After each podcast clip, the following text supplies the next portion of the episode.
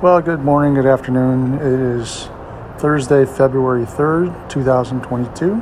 How's everybody doing out there? It's been a while since I've uh, come on here. And since then, not a lot has happened. Uh, we finally got my son moved out. He moved from our house to Downers Grove, and he's about four minutes away from his brother now, so that's going to work out well. Uh, I really miss him.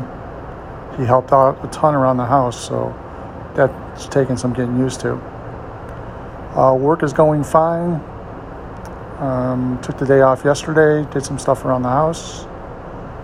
Uh, my wife is feeling okay. Our dog is limping like crazy, but that's been that way for quite a while, and we're not really sure what to do. Uh, we've been giving her pain medication and some anti inflammatory but so far nothing has worked 100%. So we have to keep on trying there. Uh, let's see what else. Snow was a bitch. I did get my snowblower to work twice, so that was good. Didn't create that much of a hassle for me. And that's really all I got.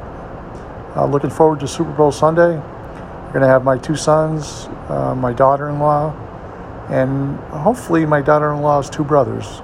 Scott and Luke. They're very cool people, very nice, down to earth guys.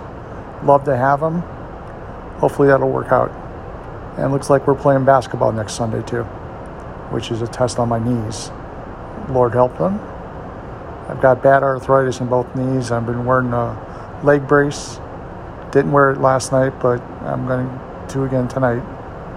Um, so that should be a lot of fun.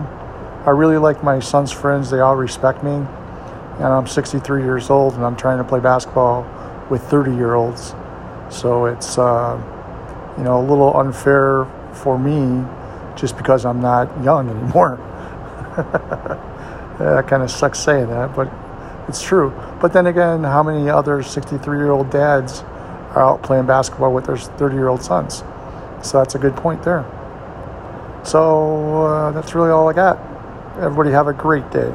We'll talk to you soon.